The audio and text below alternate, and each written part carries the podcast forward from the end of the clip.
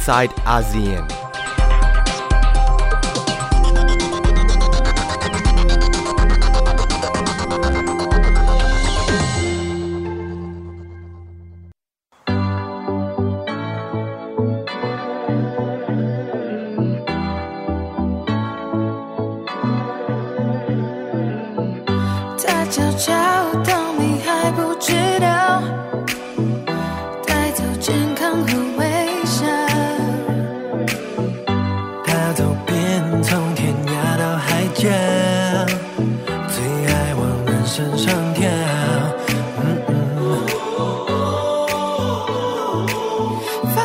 头痛、咳嗽、感冒都是他的讯号。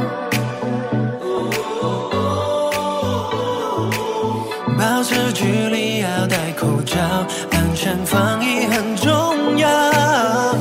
我们要洗洗洗洗手，保护好眼睛，闭合口，大家叫宁愿没朋友。我们不要 Corona，Corona 运动甩甩手，保持清洁病毒。保护好家人和朋友，我们不要 Corona Corona。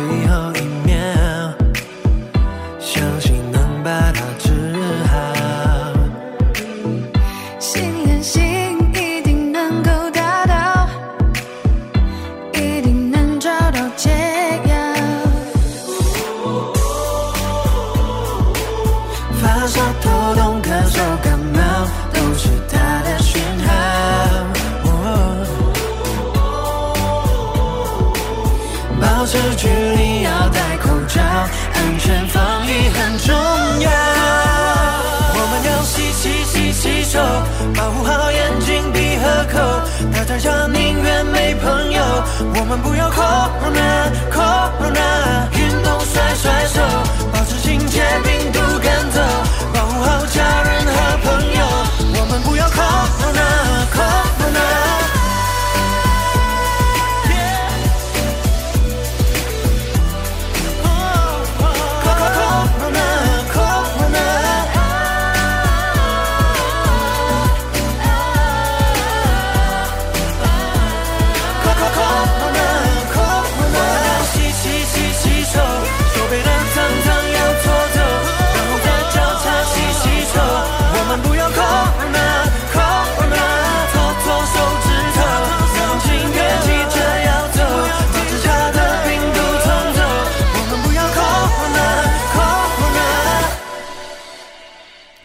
วัสดีค่ะ ยินดีต้อนรับคุณผู้ฟังเข้าสู่รายการ i n s i ซต์อาเซียน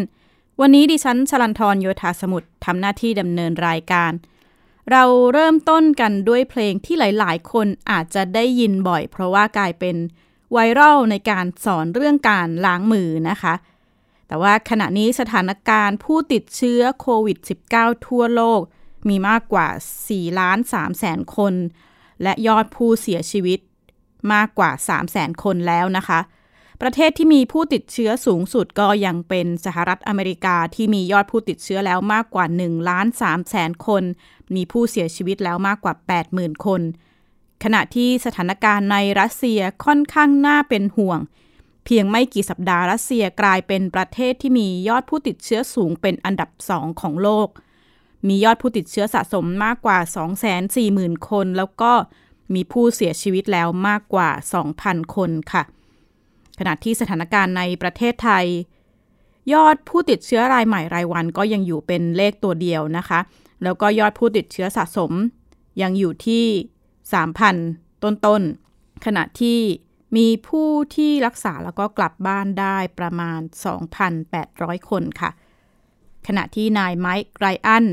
ผู้อำนวยการโครงการฉุกเฉินด้านสาธารณสุขแห่งองค์การอนามัยโลก กล่าวว่าโควิด -19 อาจจะเป็นไวรัสอีกชนิดหนึ่งที่ระบาด แล้วก็อยู่ในชุมชนตลอดไป เหมือนกับเชื้อ HIV ที่ไม่ได้หายไป แต่ว่าคนที่ติดเชื้อ HIV ก็ยังมีชีวิตอยู่ แล้วก็มีตัวยาที่รักษาที่สามารถให้คนเหล่านี้มีอายุยืนแล้วก็มีร่างกายแข็งแรง ขณะนี้ทั่วโลก อยู่ระหว่างการพัฒนาแล้วก็ทดสอบวัคซีนป้องกันโควิด -19 ที่มีความพยายามในการคิดค้นมากกว่า 100 ตัว ซึ่งหากทั่วโลกพัฒนาวัคซีนได้สำเร็จ ก็ยังต้องมีขั้นตอนที่จะทำยังไงให้ผลิตวัคซีนจำนวนมหาศาล แล้วก็ให้มีการกระจายไปยังคนทั่วโลก ซึ่งทุกขั้นตอนองค์การอนามัยโลกระบุว่าเต็มไปด้วยความท้าทาย พร้อมทั้งเตือนว่าต่อให้มีวัคซีนแล้วนะคะ เชื้อโรคนี้ก็อาจจะยังคงอยู่เช่นเดียวกับโรคหัดที่มีวัคซีน อีกด้านหลายประเทศที่คล้ายว่าสถานการณ์ยอดผู้ติดเชื้อจะดีขึ้น แต่ก็กลับพบการระบาดระลอกสองในหลายประเทศ การกลับมาแพร่ระบาดของโควิด -19 ระลอก 2 กลายเป็นประเด็นร้อนนะคะ หลังจากจีนแล้วก็เกาหลีใต้ พบผู้ติดเชื้อรายใหม่แบบกลุ่มก้อนหรือคลัสเตอร์ ยิ่งตอกย้ำความกังวลในประเด็นนี้ให้กว้างขึ้น ติดตามจากรายงานค่ะ โรงเรียนในเกาหลีใต้ที่เตรียมเปิดเรียนสัปดาห์นี้ ต้องเลื่อนการเปิดเรียนออกไปอีกหนึ่งสัปดาห์ หลังเกาหลีใต้พบผู้ติดเชื้อรายใหม่เป็นกลุ่ม 34 คน ส่วนใหญ่เกี่ยวข้องกับไนท์คลับในย่านอีเทวอนกรุงโซลขณะนี้พบผู้ติดเชื้อรายใหม่มากกว่า 50 คน และประเมินว่ามีผู้เข้าข่ายสอบสวนโรคมากกว่า 5,000 คน มีรายงานว่าชายอายุ 29 ปี ตรวจพบเชื้อโควิด -19 หลังไปเที่ยวไนท์คลับในย่านอีเทวอน 5 แห่งเมื่อสัปดาห์ที่แล้ว นายกเทศมนตรีกรุงโซลประกาศปิดคลับ บาร์สถานที่ท่องเที่ยวกลางคืนทั่วกรุงโซลโดยไม่มีกำหนด서울시는 지금 이 순간부터 즉시ประธานาธิบดีมุนแจอินของเกาหลีใต้ถแถลงเมื่อวันอาทิตย์ที่ผ่านมา ให้เตรียมรับมือกับการระบาดระลอกสอง ย้ำประชาชนอย่ากกาดตก เพราะสถานการณ์การระบาดโควิด -19 จะยังคงอยู่ไปอีกนาน ขณะเดียวกันระบุว่าอย่าตื่นตระหนกกับการระบาดที่เกี่ยวข้องกับไนท์คลับย่านอีเทวอนร้านค้าในอีเทวอนเพิ่มมาตรการป้องกันที่เข้มข้นมากขึ้น เจ้าของร้านอาหาร ระบุว่าเพิ่มมาตรการให้ลูกค้าใส่หน้ากากอนามัยตลอดเวลา ล้างมือบ่อยๆ และเก็บข้อมูลลูกค้าที่เข้าร้าน เพื่อติดตามและป้องกันการระบาด ประชาชนบางส่วน ระบุว่าเชื่อมั่นรัฐบาลในการรับมือกับสถานการณ์การระบาด ฟุตบอลอาชีพเกาหลีใต้ เริ่มเปิดฤดูกาลเมื่อวันศุกร์ที่ผ่านมา หลังหยุดการแข่งขันไปตั้งแต่ปลายเดือนกุมภาพันธ์ แม้จะเปิดการแข่งขัน แต่มีมาตรการควบคุมอย่างเข้มงวด ห้ามแฟนบอลเข้าชมการแข่งขันในสนาม และตรวจวัดอุณหภูมิผู้เล่นและเจ้าหน้าที่ทุกคน นักท่องเที่ยวในจีนสวมหน้ากากอนามัย ทยอยเดินทางเข้าชมเซี่ยงไฮ้ดิสนีย์รีสอร์ทหลังเปิดให้บริการวันนี้ แต่การเปิดบริการยังมีข้อจำกัดสวนสนุกเปิดเพียง 30%จำกัดจำนวนนักท่องเที่ยว ทุกคนต้องสวมหน้ากาก ตรวจวัดอุณหภูมิและแสดงสถานะสุขภาพหรือเฮลโคดที่ทางการเซี่ยงไฮ้ออกให้ ขณะที่หลายเมืองในจีน เริ่มยกเลิกมาตรการล็อกดาวน์ ร้านค้า โรงเรียนและสถานที่ทำงานหลายแห่งเริ่มเปิดบริการ ล่าสุดจีนเผชิญการระบาดใหม่อีกระลอก พบผู้ติดเชื้อรายใหม่ 17 คน 10 คนเป็นการติดเชื้อในมณฑลหูเป่ยทางการระบุว่าเป็นการติดเชื้อจากผู้ป่วยที่ไม่มีอาการในเมืองอู่ฮั่นและพบผู้ป่วยเพิ่มในสามเมืองที่มีพรมแดนติดกับรัสเซียและเกาหลีเหนือ อีกเจ็ดคนเป็นกรณีเดินทางมาจากต่างประเทศ七个省份 报告了新增本土确诊病例เมืองซูหลานในมณฑลจีหลิน พบผู้ติดเชื้อรายใหม่ ประกาศมาตรการล็อกดาวน์และปิดเมืองอีกครั้ง ไปจนถึงปลายเดือนพฤษภาคม หลังพบผู้ติดเชื้อรายใหม่ 11 คนที่เกี่ยวข้องกับร้านซักรีดรัฐนอร์ดไลน์เวสฟาเลนของเยอรมนี เริ่มยกเลิกมาตรการล็อกดาวน์ยิมและสถานที่ออกกำลังกาย เปิดให้บริการวันนี้ ขณะที่ร้านอาหารในดุสเซลดอร์ฟเริ่มกลับมาให้บริการอีกครั้ง หลังทางการเริ่มผ่อนคลายมาตรการจำกัดการเดินทาง แต่ในช่วงไม่กี่วันที่ผ่านมา เยอรมนีพบอัตราการแพร่เชื้อเพิ่มขึ้นถึง 1.1 จากแต่เดิมอัตราการแพร่เชื้อต่ำกว่า 1 มาตลอด 3 สัปดาห์ อัตราการแพร่เชื้อ 1 ต่อ 1 หมายถึงผู้ติดเชื้อ 10 คน สามารถแพร่เชื้อให้อีก 11 คน แม้จะเริ่มยกเลิกมาตรการล็อกดาวน์ แต่เยอรมนีเตรียมบังคับใช้มาตรการเบรกฉุกเฉิน หากพบพื้นที่ที่มีอัตราผู้ติดเชื้อมากกว่า 50 ต่อ 1 0 0 0 0แสนคนภายใน 7 วัน ขณะนี้มี 3 เขตในเยอรมนีที่พบอัตราการติดเชื้อสูงกว่าตัวเลขที่กำหนด ระบบเบรกฉุกเฉินที่บังคับใช้ในแต่ละเขต หวังว่าจะเป็นมาตรการควบคุมที่มีประสิทธิภาพ ที่สามารถมาแทนมาตรการล็อกดาวน์ทั่วประเทศ เพื่อป้องกันการระบาดระลอก 2 ชลันทรโยธาสมุทรไทย PBS รายงานสำหรับการติดตามแล้วก็ป้องกันการระบาดระลอก 2 แต่ละประเทศมีขั้นตอนแล้วก็วิธีการแตกต่างกันนะคะ ทั้งที่จีนแล้วก็เกาหลี ด้านทางการจีนมีการวางแผนตรวจเชื้อโควิด -19 ชาวเมืองอู่ฮั่นทั้งเมืองภายใน 10 วัน หลังมีการพบการระบาดเป็นกลุ่มก้อน นับตั้งแต่มีการประกาศยกเลิกมาตรการปิดเมืองนะคะ สำนักข่าวรอยเตอร์ รายงานโดยอ้างอิงเอกสารภายในของทางการจีน แล้วก็แหล่งแหล่งข่าวที่เกี่ยวข้อง ว่ามีการสั่งให้ทุกเขตในเมืองอู่ฮั่นจัดทำแล้วก็ส่งแผนการตรวจเชื้อโควิด -19 ของประชาชนในพื้นที่ หลังจากทางการจีนวางแผนตรวจเชื้อ ชาวอู่ฮั่นทั้งเมือง ซึ่งมีจำนวนคนหลายล้านคน การดำเนินการดังกล่าวมีขึ้นหลังจากพบผู้ติดเชื้อรายใหม่ในอู่ฮั่นเพิ่ม 5 คนเมื่อวันที่ 11 พฤษภาคม ถือเป็นการพบเชื้อในพื้นที่ติดต่อกันเป็นวันที่ 2 นะคะ และแม้ว่าจะไม่ได้มีรายงานผู้ติดเชื้อเพิ่มขึ้นในประเทศ โดยเจ้าหน้าที่เผยเผยเพิ่มเติมว่า การระบาดแบบกลุ่มก้อนเนี่ยเกิดจากในประชาชนที่อาศัยอยู่ในที่พักเดียวกัน แล้วก็เป็นการติดเชื้อจากผู้ที่ไม่มีอาการ ขณะที่เกาหลีใต้ใช้วิธีการติดตามข้อมูลโทรศัพท์มือถือ แล้วก็ ข้อมูลการใช้บัตรเครดิต ในการติดตามกลุ่มเสี่ยงที่เกิดในพื้นที่สถานบันเทิงย่านอิเทวอนกว่า 2,000 คน เพื่อติดตามมาตรวจโควิด -19 ล่าสุดพบผู้ติดเชื้อที่ติดเชื้อจากย่านอิเทวอนแล้ว 102 คนนะคะ ด้านมุนแจอิน ประธานธิบดีเกาหลีใต้ ระบุว่าทางการเกาหลีใต้จะเร่งดำเนินมาตรการกักกันโรค แล้วก็เสริมความแข็งแกร่งให้กับระบบสาธารณสุขอีกครั้ง สำนักงานตำรวจเกาหลีใต้มีการจัดตั้งคณะทำงานพิเศษขึ้นโดยมีเจ้าหน้าที่มากกว่า 8,000 คน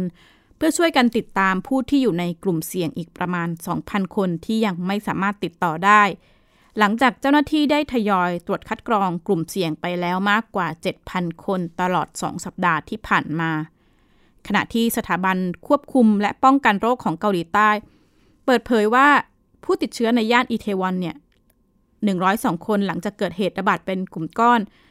ซึ่งพื้นพื้นที่ดังกล่าวเป็นย่านท่องเที่ยวที่นิยมในกลุ่มผู้มีความหลากหลายทางเพศนะคะ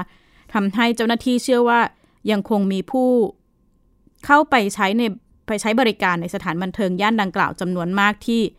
ไม่กล้าเปิดเผยตัวตนกับทางการ เนื่องจากเกรงว่า จะได้รับผลกระทบหากข้อมูลรั่วไหลไปสู่สาธารณชน ท่ามกลางสถานการณ์ที่หลายประเทศ ค่อยๆ ยกเลิกมาตรการล็อกดาวน์หนึ่งในสถานการณ์ที่หลายประเทศเป็นห่วงคือการกลับมาระบาดซ้ำและก็ทำให้มีการกำหนดปัจจัยหนึ่งที่หลายประเทศนำมาใช้เพื่อพิจารณาประกอบกับการตัดสินใจยกเลิกมาตรการล็อกดาวน์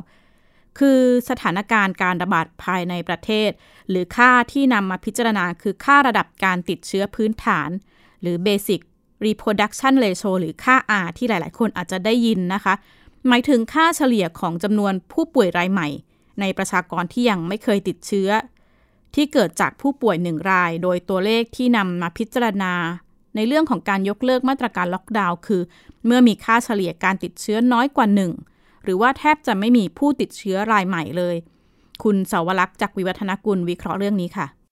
รัฐบาลของหลายประเทศนะคะ โดยเฉพาะอย่างยิ่งในยุโรปค่ะ เขาใช้หลักการค่า R เพื่อเป็นตัวชี้วัดว่าควรจะดำเนินมาตรการควบคุมการแพร่ระบาดของโควิด -19 ต่อไป หรือถึงเวลาแล้วที่จะผ่อนคลายมาตรการค่ะ ค่า R นะคะย่อมาจากคำว่า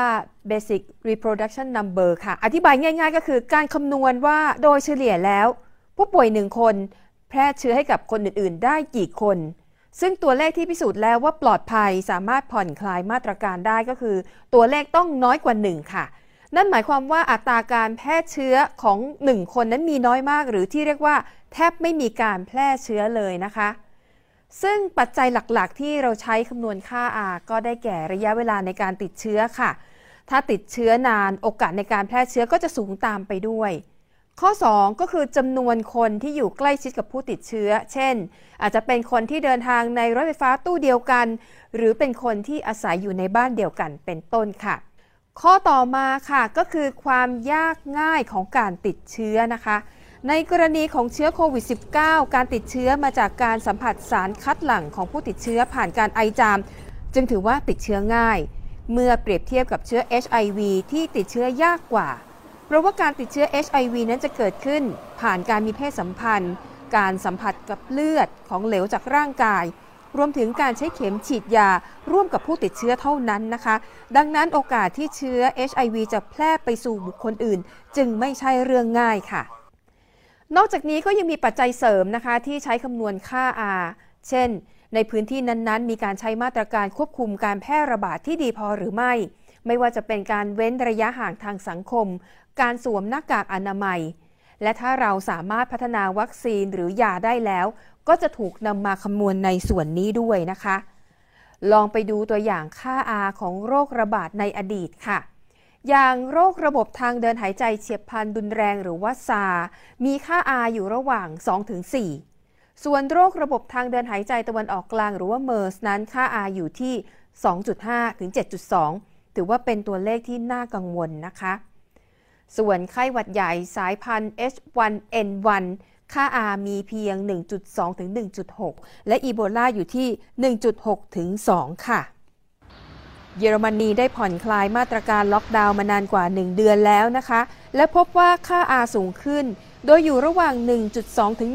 1.3 ซึ่งยังถือว่าอยู่ในเกณฑ์ที่รัฐบาลยังพอรับได้ค่ะ แต่ถ้าค่า R ยังสูงเกิน 1 ต่อไปแบบนี้เรื่อยๆ รัฐบาลอาจจะปรับมาตรการบางอย่างให้เข้มขึ้น ข้อดีของการใช้ค่า R ก็คือทำให้ประชาชนเข้าใจสถานการณ์การแพร่ระบาดในพื้นที่ของตัวเองได้ง่ายขึ้น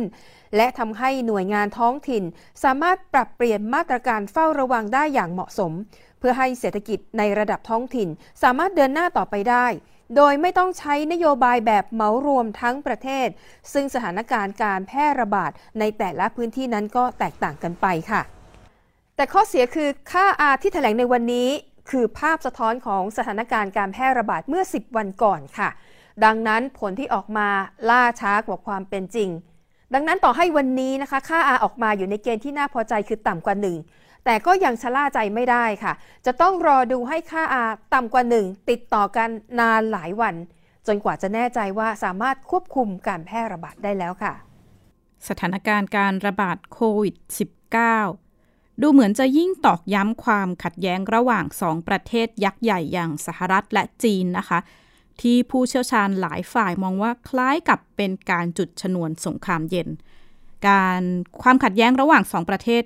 ไม่ได้ เพิ่งเกิดเฉพาะในช่วงสถานการณ์การระบาดโควิด -19 แต่เดินหน้ามาต่อเนื่องตั้งแต่สถานการณ์ความขัดแย้งด้านการค้า สงครามการค้าที่กินเวลาร่วมปี จนขยายไปสู่สงครามค่าเงิน สงครามเทคโนโลยี ล่าสุดเรียกได้ว่าเป็นสงครามข้อมูลข่าวสารในเรื่องของโควิด -19 ปมที่มาของสงครามข้อมูลข่าวสารเรื่องไวรัส เป็นประเด็นที่ถูกหยิบยกขึ้นมา โต้แย้งระหว่างสองประเทศ โดนัลด์ทรัมป์ประธานาธิบดีสหรัฐ จุดประเด็นนะคะว่าจีนเนี่ยเป็นต้นต่อของไวรัส สายพันธุ์ใหม่ 2019 รวมถึงระบุว่าไวรัสเนี่ยถูกคิดค้นโดยมนุษย์ หรือตัดต่อทางพันธุกรรมในห้องทดลองในเมืองอู่ฮั่นประเด็นนี้เรียกได้ว่าสร้างความไม่พอใจให้กับจีนอย่างมาก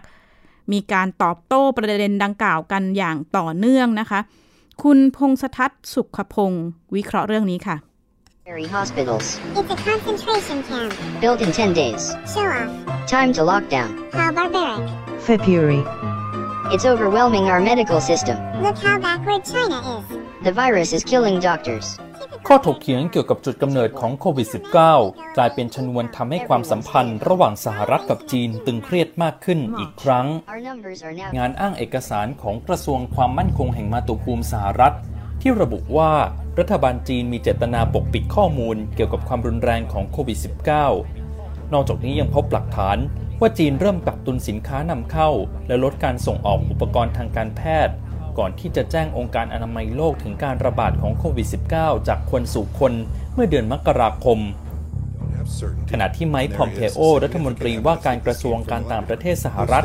ยืนยันว่าพรรคคอมมิวนิสต์จีนทำทุกวิถีทางไม่ให้โลกรับรู้ถึงสิ่งที่เกิดขึ้นได้ทันเวลา นอกจากนี้ยังอ้างว่ามีหลักฐานสำคัญและเพียงพอที่บ่งชี้ว่าไวรัสโคโรนาสายพันธุ์ใหม่ มีต้นตอมาจากห้องปฏิบัติการในเมืองอู่ฮั่นการเปิดเผยรายงานฉบับนี้เกิดขึ้นในขณะที่รัฐบาลสหรัฐ กำลังวางแผนดำเนินมาตรการลงโทษจีน ฐานพยายามปกปิดข้อมูลการระบาดของโควิด -19 ด้านแหล่งข่าวในรัฐบาลสหรัฐเปิดเผยว่า มาตรการลงโทษอาจมีตั้งแต่การใช้มาตรการคว่ำบาตรไปจนถึงการปรับเปลี่ยนนโยบายทางการค้ากับจีน สถานการณ์ยิ่งย่ำแย่มากขึ้น เมื่อประธานาธิบดีโดนัลด์ทรัมป์ระบุว่าการระบาดของโควิด -19 ถือเป็นการโจมตีที่เลวร้ายกว่าการโจมตีเพิร์ลฮาร์เบอร์และเหตุการณ์ 11 กันยายน ปี 2544 หลังยอดผู้เสียชีวิตจากโควิด -19 ในสหรัฐสูงกว่า 73,000 คน Well, we're yeah, I think we do, but I'm going to uh, we'll be reporting on it over the next period of time, Steve. We'll be reporting. There'll be plenty of people ask me that question, and we will be reporting very definitively over a period of time. And what happened should never ever have happened. China should have informed us that they had a problem. Have you spoken to President Xi about your? I have not spoken to him. No, I have not spoken to him. I might, but I haven't spoken to President Xi. I have not. นอกจากนี้ยังเปิดเผยถึงการเตรียมออกรายงานเปิดโปงต้นตอของโควิด -19 ในเร็ววันนี้ 呃，如果说新冠肺炎疫情堪比珍珠港事件， โฆษกกระทรวงการต่างประเทศจีนตอบโต้ว่า นักการเมืองอเมริกันบางคน พยายามใช้การกล่าวหาจีนเป็นเครื่องมือเอาชนะคู่แข่งทางการเมืองภายในประเทศ และคัดค้านการใช้โรคระบาดเพื่อแสวงหาประโยชน์ทางการเมืองในทุกรูปแบบ ขณะที่ผู้แทนถาวรจีนประจำองค์การสหประชาชาติระบุว่า การประกาศจัดตั้งคณะกรรมการสอบสวนเกี่ยวกับต้นตอโควิด -19 ของผู้นำสหรัฐ เป็นการกระทำแต่เพียงฝ่ายเดียว และไม่ใช่แนวทางที่เป็นประโยชน์ นอกจากนี้ยังเรียกร้องให้ผู้นำสหรัฐ แสดงหลักฐานสนับสนุนคำกล่าวหา เกี่ยวกับจุดกำเนิดของเชื้อไวรัสโคโรนาสายพันธุ์ใหม่ จากห้องปฏิบัติการในเมืองอู่ฮั่นให้เป็นที่ประจักษ์ต่อชาวโลก ไม่ใช่เพียงการกล่าวหาจีนอย่างไม่มีมูล from the US government relating to the purported ผู้เชี่ยวชาญจากองค์การอนามัยโลกเปิดเผยว่า รัฐบาลสหรัฐไม่มีหลักฐานสนับสนุนข้อกล่าวหา และองค์การอนามัยโลกไม่ได้รับข้อมูลที่เฉพาะเจาะจงเกี่ยวกับต้นตอของเชื้อไวรัส ขณะที่ผู้เชี่ยวชาญด้านระบาดวิทยามีความเห็นสอดคล้องกันว่า วิวัฒนาการของไวรัสชนิดนี้ในธรรมชาติ ชี้ให้เห็นว่ามีแนวโน้มสูงที่ไม่ได้เกิดจากการดัดแปลงโดยมนุษย์ แต่น่าจะวิวัฒนาการขึ้นมาตามธรรมชาติ การระบาดของโควิด -19 ยังสร้างความสับสนในการเมืองอเมริกัน หลังจากประธานคณะเสนาธิการทหารร่วมสหรัฐ ระบุว่ายังไม่มีข้อมูลเกี่ยวกับจุดกำเนิดของโควิด -19 และเน้นย้ำว่าเชื้อไวรัสชนิดนี้น่าจะมาจากธรรมชาติ Uh, as I said the last time, and I, I am still where I was the last time, the weight of evidence, nothing's conclusive. The weight of evidence is, is that uh, it was natural and not man made. Uh, secondly, uh, is the second issue is was it accidentally released? Did it release naturally into the environment or was it intentional? Uh, we don't have conclusive evidence in any of that, uh, but the weight of evidence is that it was probably not intentional. ขณะที่ริกไบรท์อดีตผู้อำนวยการหน่วยงานวิจัยและพัฒนาขั้นสูงด้านชีวการแพทย์ ยื่นคำร้องต่อสำนักงานที่ปรึกษาพิเศษสหรัฐ ว่ารัฐมนตรีว่าการกระทรวงสุขภาพและบริการมนุษย์ รวมถึงเจ้าหน้าที่ระดับสูงอีกหลายคน มองข้ามความรุนแรงของโควิด -19 ทั้งๆทที่เขาได้แจ้งเตือนตั้งแต่เดือนมกราคม แม้ว่าข้อถกเถียงเกี่ยวกับจุดกำเนิดของโควิด -19 ยังไม่มีข้อสรุปที่แน่ชัด แต่เอกสารชิ้นนี้อาจเป็นหลักฐานช่วยตอกย้ำให้เห็นถึงการเพิกเฉยของผู้นำสหรัฐ และเจ้าหน้าที่คนอื่นๆ ในรัฐบาล จนทำให้สหรัฐขึ้นแท่นประเทศที่มีผู้ติดเชื้อและผู้เสียชีวิตจากโควิด -19 มากที่สุดในโลกในขณะนี้พงศธรสุขพงศ์ไทย PBS รายงานความขัดแย้งระหว่างสองประเทศก็ยังไม่จบลงนะคะ ล่าสุดหน่วยงานรัฐบาลสหรัฐ พยายามกล่าวหาว่าจีน มีความพยายามจารกรรมข้อมูลการวิจัยเกี่ยวกับการรักษา แล้วก็พัฒนาวัคซีนป้องกันโควิด -19 คงต้องติดตามต่อไปว่าความขัดแย้งสองประเทศนี้ จะเดินหน้าไปทางไหน และนี่คือทั้งหมดของ i n s i ซต์อาเซียนสัปดาห์นี้ ดิฉันชลันทรโยธาสมุทรขอลาคุณผู้ฟังไปก่อน สวัสดีค่ะ ติดตามรับฟังรายการย้อนหลังได้ที่เว็บไซต์และแอปพลิเคชันไทย PBS Radio ไทย PBS ดิจิทัล Radio วิทยุข่าวสารสาระ เพื่อสาธารณะและสังคม